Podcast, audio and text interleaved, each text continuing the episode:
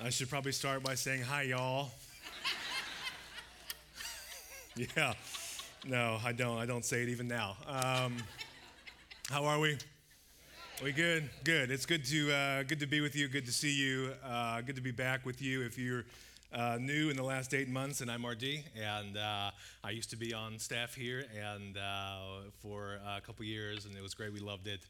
Uh, and then God, yeah, called us down to Knoxville, where I'm from, uh, and just doing some awesome things down there. And uh, I mean, I've been here for a couple days now, and uh, it's been really, really good.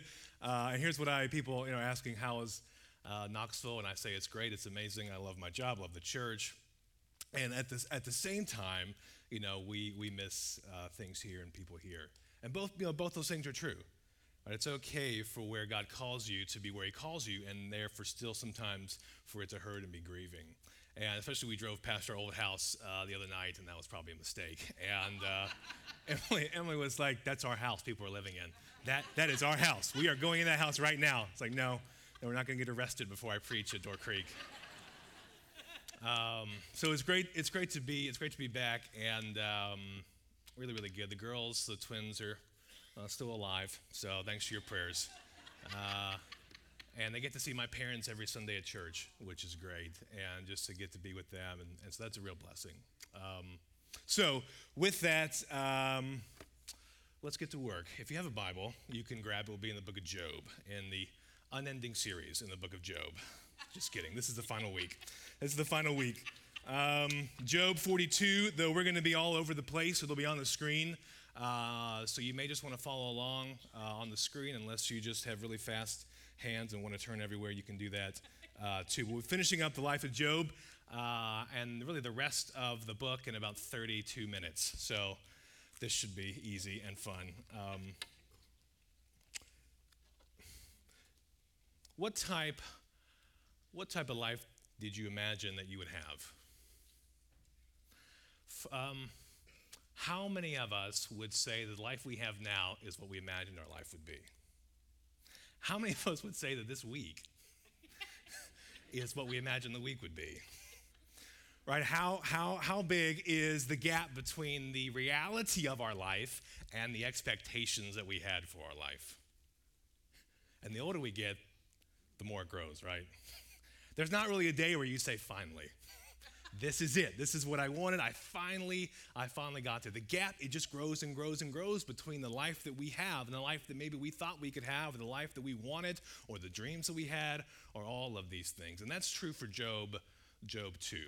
Because imagine the reality of his life versus the expectations that he had for his life.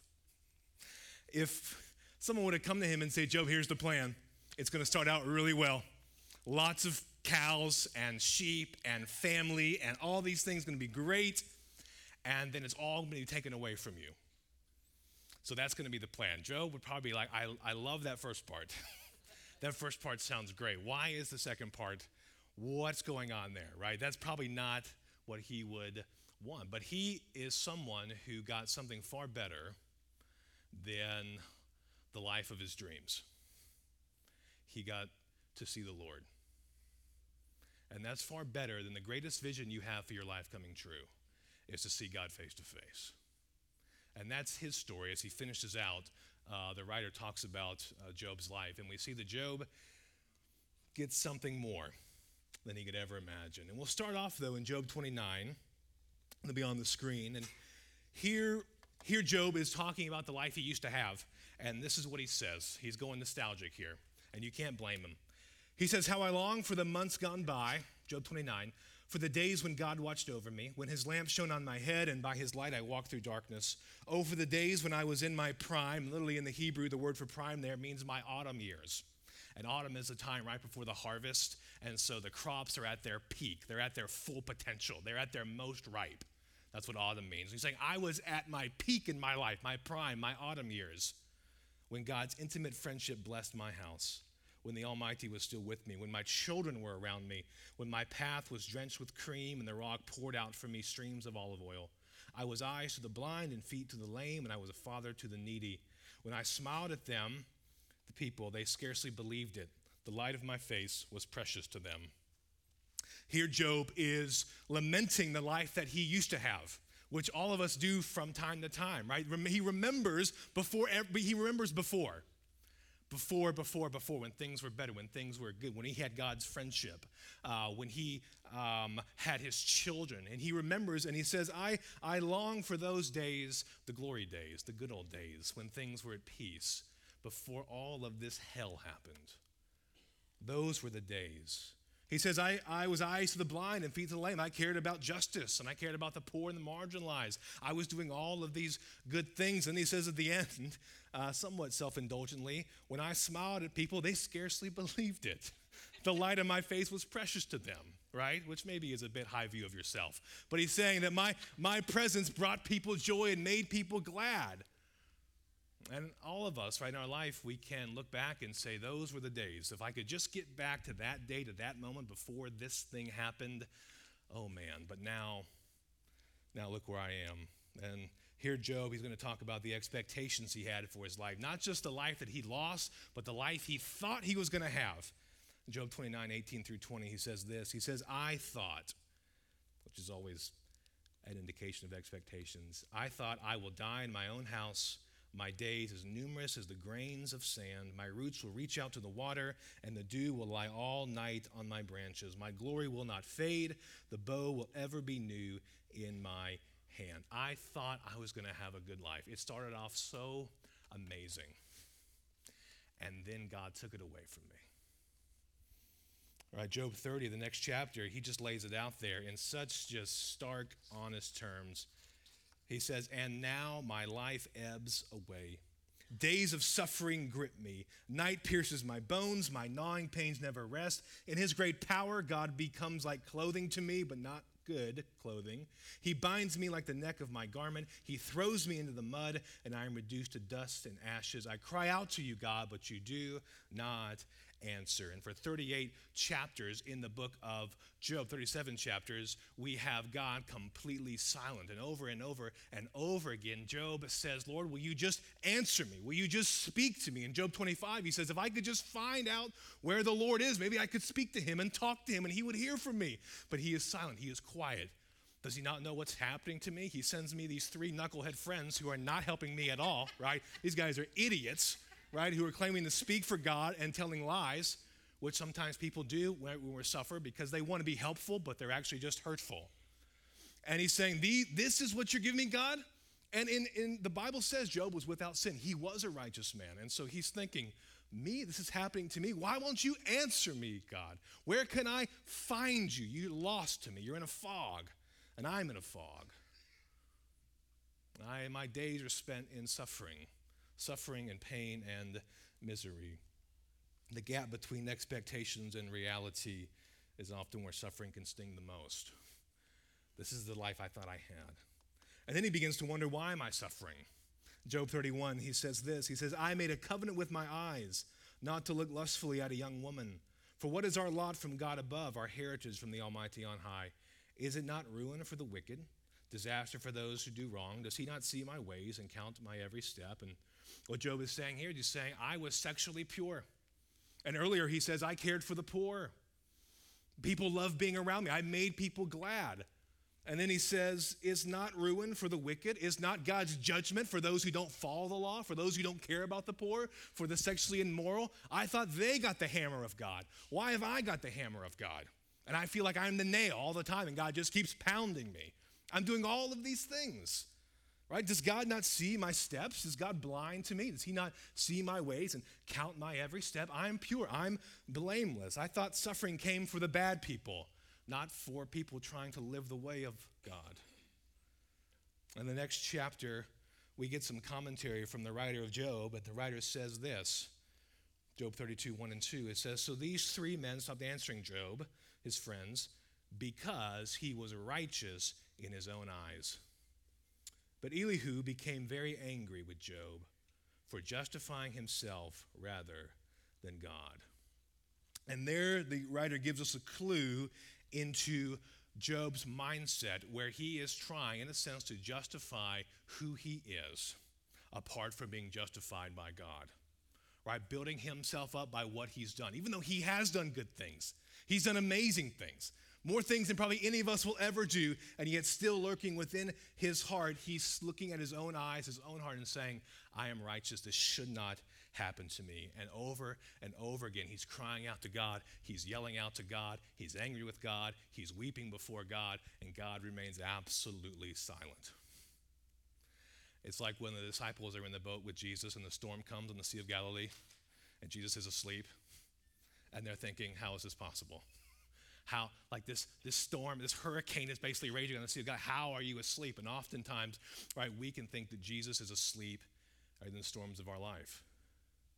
That he just doesn't really care about it doesn't want to be bothered by it. And no doubt job is thinking lord i've heard about you. I know things about you. I, I know that you do care but i can't seem to square who i thought you were with what's happening in my life right now and all of us have been there. And if we haven't been there, we will be there. And if we won't be there at some point, we know people who have been there, who are walking through it right now, who are wondering the reality and the expectations gap is growing and growing and growing. And some people walk away from Christianity because of that. A lot of people do. So Job keeps crying out and yelling, lamenting. He's angry. And finally, in Job 38, God speaks. Boy, does he speak. Buckle up. This is what God says after 37 chapters of silence. Of all the things God could say, here's what he says. Then the Lord spoke to God out of the storm, which is how God always comes, right? In the whirlwind, in the storm, in power and glory. He said, Who is this that obscures my plans with words without knowledge? Brace yourself like a man. I will question you, and you shall answer me. Where were you when I laid the earth's foundations? Job, tell me if you understand. Who marked off its dimensions? Surely you know. Who stretched a measuring line across it? Or what were its footing set? On what were its footing set? Or who laid its cornerstone? While the morning stars sang together and all the angels shouted for joy. Have you journeyed to the springs of the sea or walked in the recesses of the deep? Have the gates of death been shown to you? Have you seen the gates of the deepest darkness? Have you comprehended the vast expanses of the earth? Tell me if you know all of this. That's verses 1 through 7, and then 17 and 18 in chapter 38. And you go through the next three chapters, and you see God just is unrelenting in attacking Job. He talks about I made the eagles, and he talks about I made an ostrich, and I made right these little bunnies. And he doesn't say that, but he's just talking about all the things that he has that he has made, right? The stars, the galaxies, the creation. Look at all that I have made, and over and over and over again. At one point in Job chapter 40, Job finally says, literally, he says, I should never have said anything. And God's like, I'm not done yet, right? I'm still going. And you're like, God, did you did you not take your Xanax this morning? Like, why, why are you so angry? And I remember the first couple of times that I read this through, you're reading through the book of Job and you're seeing all this immense suffering and pain. And what you're thinking is that God will respond in complete gentleness and he'll say, Job, I understand. I'm walking with you through it. I'll be there for you, right? Here's, the, here's just some scripture for you to uh, remember, right? You're thinking God will come in that way. Instead, God comes like, bam. And Job is like, oh, wow, wow, wow, wow, wow, wow. And so just verse after verse after verse after verse. Now, how does Job respond to all of that in the final chapter of Job? This is how, this is how Job responds. Then Job replied to the Lord chapter 42, verses 1 through 6. Then Job replied to the Lord, I know you can do all things. No purpose of yours can be thwarted. You asked, Who is this that obscures my plans without knowledge? Surely I spoke of things I did not understand, things too wonderful for me to know. You said, Listen now, and I will speak. I will question you, and you shall answer me. Verse 5 is key. My ears had heard of you, but now my eyes have seen you. Therefore, I despise myself and repent in dust and ashes. Now, how can he respond like that? Because he got the thing that he most longed for, which is an encounter with the living God himself. He got God unleashed he got to hear from God himself. And what does God say throughout all the things he said? You know, well, first thing is it's a grace that God even speaks to Job. Right? God doesn't owe us anything. That's like how we start with our assumption of what God owes us, right? God doesn't owe us anything in life. Everything he gives to us is by grace. Everything. He doesn't owe us health or kids or a home or a good life. He doesn't owe us any of that. And in His grace, He answers Job. And yeah, He comes on hard, but He gives Job what Job needs, which is God in full. And you know what? It gives Job, it gives Job peace. Because he doesn't get the empty platitudes of his knucklehead friends, right? He doesn't get like some verse on a coffee cup. Here you go, right? God has plans to prosper you, okay? For the love, right? Just quick note on Jeremiah 29 11. It's written to people in exile, right? It's written to people who are suffering in exile, right? So you have to know context of verses before we just start throwing them out to people. God, God is saying, Job, I put the stars in the sky, I take care of the deer. You can trust me. You can trust me. Look at everything that you can see, and even things you can't see. You can trust me. Will you? Will you? Look at the stars. Just, just watch. Just watch an ostrich, right?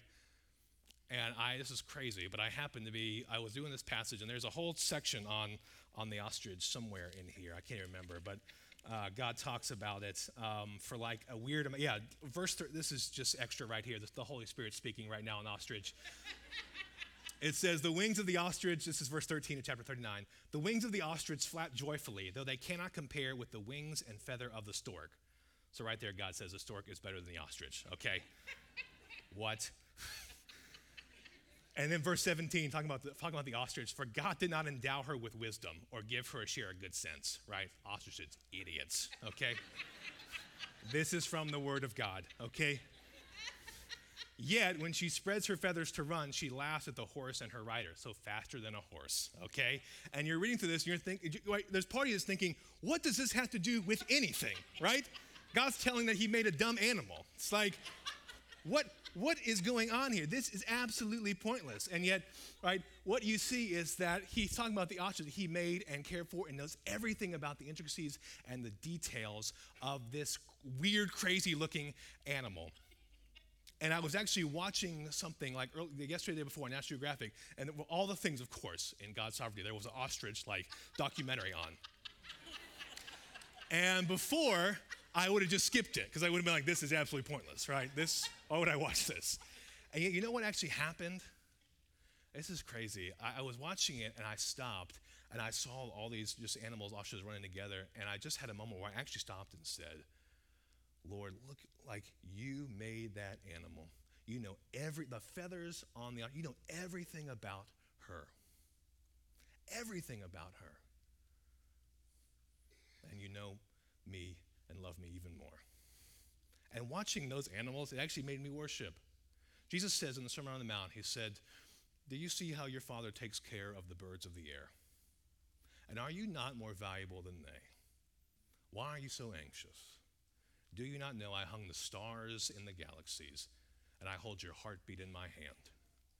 Will you trust me? Will you trust me? God gives us Himself.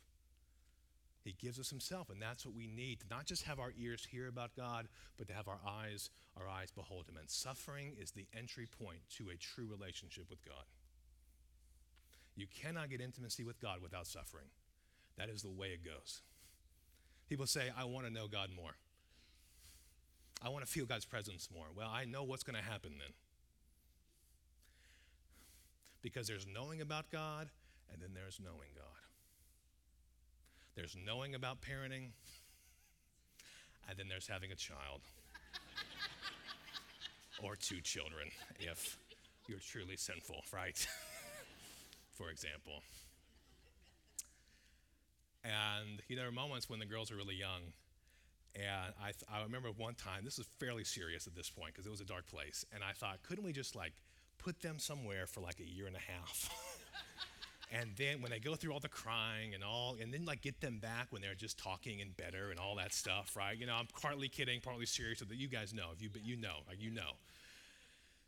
And now the girls are with three and a half um, july 1st and you know what? The love i have for them now is shaped by all the suffering. It's shaped by those first nine months in a year I would not love them as much, right, if we didn't walk through that together. Right? There's knowing about marriage, and there's being married, right? And walking through the fire with someone. The things that I've grown the most within my wife in five and a half years are through the hard things. The good times are never going to reveal where you are. You can put on the mask, you can do whatever you want. It's suffering that reveals where you are with the Lord, that reveals what your God is, what you're trusting in, what your hope is. And God will bring anything into our life that we would only trust in Him. Anything He brings into our life is for our good. And anything He doesn't bring into our life, we do not need. We do not need. Do you believe that God is good and God is wise? Will you be able to rejoice even in suffering? Even as you walk through the suffering. Job, Job has an experience with God and he says, God, these things are too wonderful for me. And he worships. Because worship is not a feeling, it's a choice. It's a choice. If you don't feel like it, still worship. Your feelings will catch up to your act. If you don't feel like you're in love with your spouse, love your spouse anyway. Right? Because as C.S. Lewis says, though our feelings for God come and go, his feelings for us do not. Right? We live our lives on sand. But God's love is concrete, never changing, impenetrable, not affected by how we feel about him. And that's why Job could worship. He could say, My ears had heard of you, Lord, but now my eyes have seen you, and I have peace. I have peace. So, four just quick, quick thoughts on, on suffering and, and the book of Job that I hope are helpful. Um, number one is this suffering comes for everyone, and it comes at the autumn of your life. It comes sometimes when you're at your prime and your peak. Uh, it doesn't matter how healthy you are, how wealthy you are, how put together you are, how many Bible studies you've done. Doesn't matter who, it doesn't matter who you are. Suffering doesn't care. It'll come for you. The phone will ring, and your life it'll change. Just two two weeks ago, three weeks ago, got a call from my mom, eight o'clock in the morning which is unusual because usually we text right back and forth, and she lives 20 minutes away. And so she called. I'm getting ready to go to work, you know, just a normal, normal Wednesday. And she calls, and when she, you've been there before, when I pick up the phone, I can tell. Right, I can tell. She's just like, RD. And I was like, what? Just through tears. And she's like, hey, your dad, he just, he just passed out. We're going to the hospital right now. I'm getting the ambulance. Could you, could you just pray? and just kind of had to hang up the phone. And so I'm just sitting there, and like, like my whole day before me just totally changed, right? I Wasn't expecting it. Everything was fine. And my dad ended up spending a week in the hospital, had some serious things, ended up being okay, and, and he's doing well and doing better now. And it was just great that we could be there for him and go see him. But there, there, was, there was a day there where it was, it, was, it was, things were dicey, and my mom was just, just a wreck. And you know what we did? We just spent time praying right? You need to be prepared for the moment when the phone rings. You don't, you don't need to be unprepared. Was I still devastated? Yeah. But was I absolutely crushed? No. Why? Because I know the Lord. I know He's good. I know He loves my dad more than I love Him. And if He wants to take him, then He can, because He's His. Do I want Him to? No. But it's God's world, not mine. And it's only it only enslaves us to try and hold on to things which aren't ours to hold on to. We must give them to the Lord because suffering comes for everybody. Emily and I just had uh, dinner with a girl at our house who's a young adult in our ministry, di- diagnosed with brain cancer in October, aggressive form of brain cancer. Probably is not going to live long. She's 26 years old. And what she said, she said, RD, I am, was the healthiest I'd ever been in my whole life. And the next week, I got diagnosed with brain cancer autumn of her life. Right? Autumn of suffering comes for everyone. And you know what? There are no, there are no easy answers to it. When people try and sell you easy answers, just run away from them. Right? And sometimes Christians can be guilty of this. Well, we, we want to be helpful, right? God has a plan. God will, He will never, and just don't say those things. Right? Just listen and be present right? Just, just suffer with those who suffer. Don't try and fix things. Right? I'm a fix it person. A lot of pastors are. That's why we get in the pastoral ministry. Right? Easy for us to be Jesus to people instead of letting Jesus be Jesus to people. And so it's something I'm always working on. And when we moved to Tennessee, uh, the first three, four months, you know, it's still hard. We're very hard because we uprooted out of our life here, lost, we, we lost everything, right? Um, that we built for five years and so many relationships. And um, you know, my wife took it even harder than me, and I just the few, first few months was trying to fix her and help her be happy, right? And so I'd, I'd email a few of the friends she'd met and say, hey, could you ask Emily out to coffee? I think that'd really help her. and what I'm seeing there is sermon illustration coming at some point from that. Like, that's just guaranteed, Lord, guaranteed. And so then someone emailed her and she was like, Did you tell them to have coffee with me? It's like, why wouldn't you want that? I'm just trying to help you in your suffering and pain and grief, right? I'm trying to fix it for you, right? That's how it works. Yeah, right. So she was like, I don't like I don't want you to fix it. I don't want you to fix it. I just kept trying to fix it because I want to be because she's happy, I'm happy, and this was all the right thing to do, right?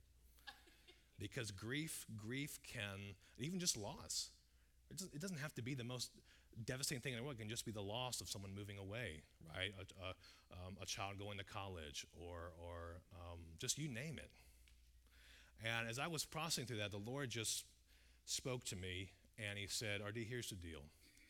It's okay for my will to make you sad. Right? You can give glory to God and it can still hurt. And I just shared that with Emily and we had a great conversation. And that just had really marked me and said, instead of saying God's will, so I'm just going to be so happy and it's just because it's His will, there's nothing that says God's will can't make you sad. Now, you don't want to stay sad forever, but sometimes you just say, Lord, this just stinks, but I know this is what you want. Now, that's big league. That's big league faith that takes time cultivating and cultivating and cultivating. Don't try and fix it. And last thing on point one point 1c is don't be afraid to come at God hard. He can handle you. He can handle your crying. He can handle your yelling. He can handle your lamenting. There's a whole book in the Bible called Lamentations that I'm fairly certain God knows is in the Bible and is intentionally in there so we can know we are people who lament. Right? Don't be afraid to yell at God, to get angry with God. He can, in fact, He wants it.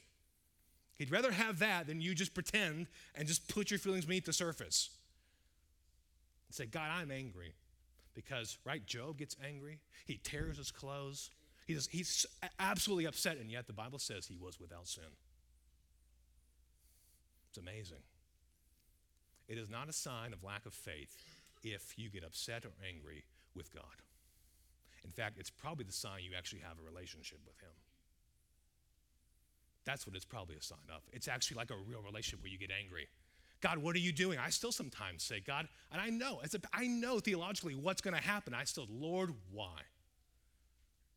And sometimes He says why, and sometimes He says, you're not going to know until one day. And then you'll know, right? Don't be afraid. God wants you. He wants your honesty. That's a real relationship. Number two, suffering is an invitation to trust God with your life or with the life of a loved one. Suffering is an invitation to trust God with your life. As I said before, suffering is going to expose where you are. Suffering is, is a gift that God gives you. It really is. Where you're going to become more like Christ in that season than you will through anything else. And he, he, he gives you suffering to steward it for His glory. Now, isn't that a crazy thought? A counterintuitive thought to how our culture thinks. I want to get away from suffering. No, God says suffering is a gift you steward for my glory and for your good. And if you have true faith, you will see that. Doesn't mean you're not going to cry or be upset.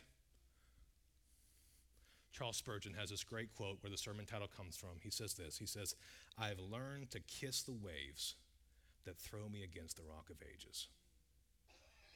I've learned to kiss the waves that throw me against the rock of ages because it's a good rock right? Suffering is not a detour in the story of your life, it is the story God always had for your life. And look at me, no part of your story is wasted. No part of it is wasted. Because you know what God does through all of our stories is He redeems them. Even in the darkest of hells, there is redemption. There is redemption. And so, will you say to whatever God's bringing in your life, Lord, I don't understand, but I trust you? And God says to us, Will you trust me? Will you, like, really trust me? Will you really trust me? Number three, suffer in light of our suffering Savior. Suffer in light of Jesus Christ, the ultimate Job. You know what? We don't just need an example of how to suffer well. If all we had was Job, would not be helpful, right? I get angry when I stub my toe, right? When someone cuts me off, right? God, why? right? Unjust is the world, right? When they cut me off trying to go to Target because I have to get there, okay? Like, that's me. And so if the answer is be like Job, that's not good enough. We don't just need an example, we need someone who gives us a power to face suffering. Because Job didn't suffer for you, he didn't even know you. But Jesus Christ suffered for you, and he knew everything about you. Isaiah 53 talks about Jesus this way. He says, Who has believed our message, and to whom has the arm of the Lord been revealed? He grew up before him like a tender shoot and like a root out of dry ground. He had no beauty, Jesus. He had no beauty or majesty to attract us to him, nothing in his appearance that we should desire him. He was despised and rejected by mankind, a man of suffering and familiar with pain, like one with whom people hid their faces. He was despised, and we held him in low esteem. Surely he took up our pain and bore our suffering, yet we considered him punished by God, stricken by him, and afflicted. But he was pierced for our transgressions, he was crushed for our iniquities, and the punishment that brought us peace was on him, and by his wounds we are healed. The other gods were strong, but thou wast weak. All right, Jesus Christ, he he stumbled to the throne. And the only God in the universe that has wounds is Jesus. He suffered for you in your place. People say, How can a loving God allow um, bad things to happen to a good person? And the answer to that is that only happened one time, and it was on the cross. On the cross. And the only way that you and I can face our suffering is by looking into the face of Jesus and seeing the one who walked through the furnace for us. So we know when we walk through it, he holds our hand. He's right there with us. That's love. Job says, Where can I find God? If I could just find him, maybe he would speak to me. And the New Testament says he's on the cross. That's where he is. Look at him bleeding there in front of all the people mocking him. Save yourself, they say. Save yourself. And Jesus says, Well, then you can't be saved. Tim Keller puts it this way He says, Look at Jesus. He was perfect, right? And yet he goes around crying all the time. He's always weeping, a man of sorrows. Do you know why? Because he is perfect. Because when you're not all absorbed in yourself, you can feel the sadness of the world. And therefore, what you actually have is that joy of the Lord happens inside sorrow. It doesn't come after the sorrow, it doesn't come after the uncontrollable weeping. The weeping drives you into the joy, it enhances the joy. And then the joy enables you to actually feel your grief without it sinking you. In other words, you are finally emotionally healthy. There is nothing in the human experience that God Himself has not experienced as well, even losing a child. He's experienced it all. And when you see Jesus' resurrected body, he still has scars. He still has scars. And so that sustains us because even our scars will turn out for glory because the story's not over yet. Scars don't have the final word. And that's the final point. Suffering will be followed up by glory. Suffering will be swallowed up by glory. We get a taste, Job gets a taste of it at the end of Job 42, where he gets so much of his stuff back, right? This redemption that comes at, at the end. He gets a taste of it, but not in full. Not in full, right? The autumn of his life, it's struck down. And then he goes through the winter of his life. But what comes after winter? Even in Wisconsin. right, spring. Spring always follows winter. Resurrection always follows Good Friday new heaven and new earth will follow this. Philip Yancey says faith is believing in advance what will only make sense in reverse. See, Christianity offers you not just consolation for the things you've lost, it offers you restoration. It doesn't just offer you, well, here, here's, here's a prize at the end. I know it was tough, but you get to go to heaven now. No, you get it all back. Your loved ones, the good things, the beauty, seeing Christ face to face. Don't you know that when you stare at the face of Jesus in the new heaven and new earth, you will want for nothing? You will know I missed nothing in life. Didn't have the marriage you wanted, so what? Didn't have the life you wanted. You know what? In the new heaven and the new earth, you'll get the life you never dreamed of, that you could never achieve for yourself. And Jesus gives it to you. He gives it to you. And He says, This is your home. I'm going to wipe away all the tears. They weren't worthless, they were meaningful. Suffering will be swallowed up by glory. It's restoration. It's the renewal of all things. Revelation 21 and 22 is the picture that we long for. Jesus gives it to us. Everything you lost, you will get back, but it'll be even more glorious. And you can't see it now, but we are people who live in the reality of the future, even in the present. That's what it means to be Christians. We know where the world is going, and we're faithful now. That, that's what we have to be as a church. We know where the world is headed. We know where it's headed. Man, when you see his face, what a moment. 2 Corinthians 4 16 and 17 I'll close with this. Therefore, we do not lose heart, church. Therefore, you do not lose heart. Though outwardly we are wasting away, yet inwardly we are being renewed day by day by day by day with new mercy every morning.